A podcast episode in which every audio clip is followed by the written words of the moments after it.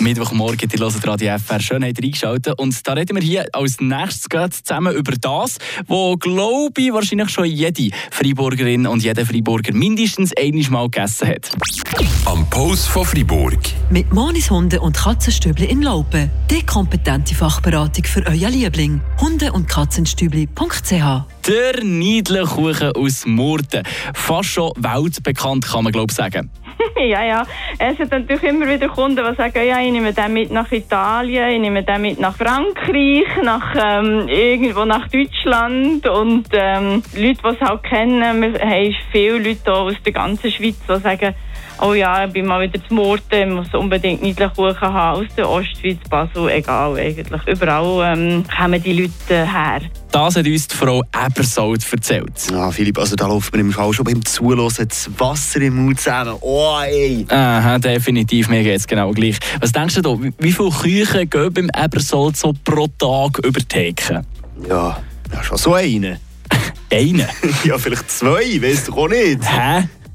Schlecht im Schätzen. Komm, wir hören doch einfach mal. Ich bin nie gut in Geografie. Ich sage jetzt mal zwischen fünfundzwanzig im Winter, wo wir wenig Besucher haben, bis über gegen die hundertfünfzig an einem guten Tag im Sommer. Okay, jetzt weisst du Bescheid, oder Joel?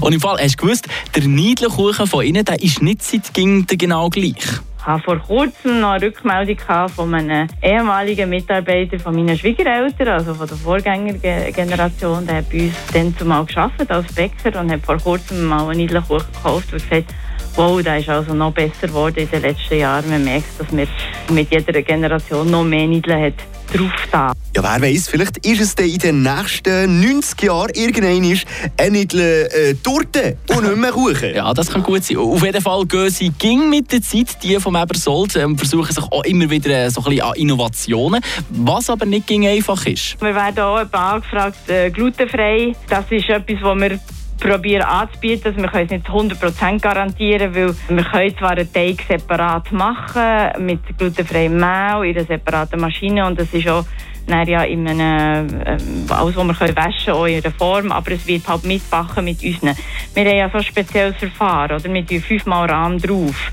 Und dann können wir nicht in einem separaten Ofen separat einen glutenfreien Kuchen backen. Oder? Das ist, der Aufwand wäre viel zu gross. Aber wir, wir lassen einfach mitlaufen in der Serie, aber können es ein bisschen abschirmen in dem Sinn. Aber es ist natürlich in der Backstube produziert, wo das normale Mehl halt Vorrang hat. Über einen möglichen Export haben sie sich beim Ebersold übrigens auch schon Gedanken gemacht, aber schlussendlich... Nidelkuchen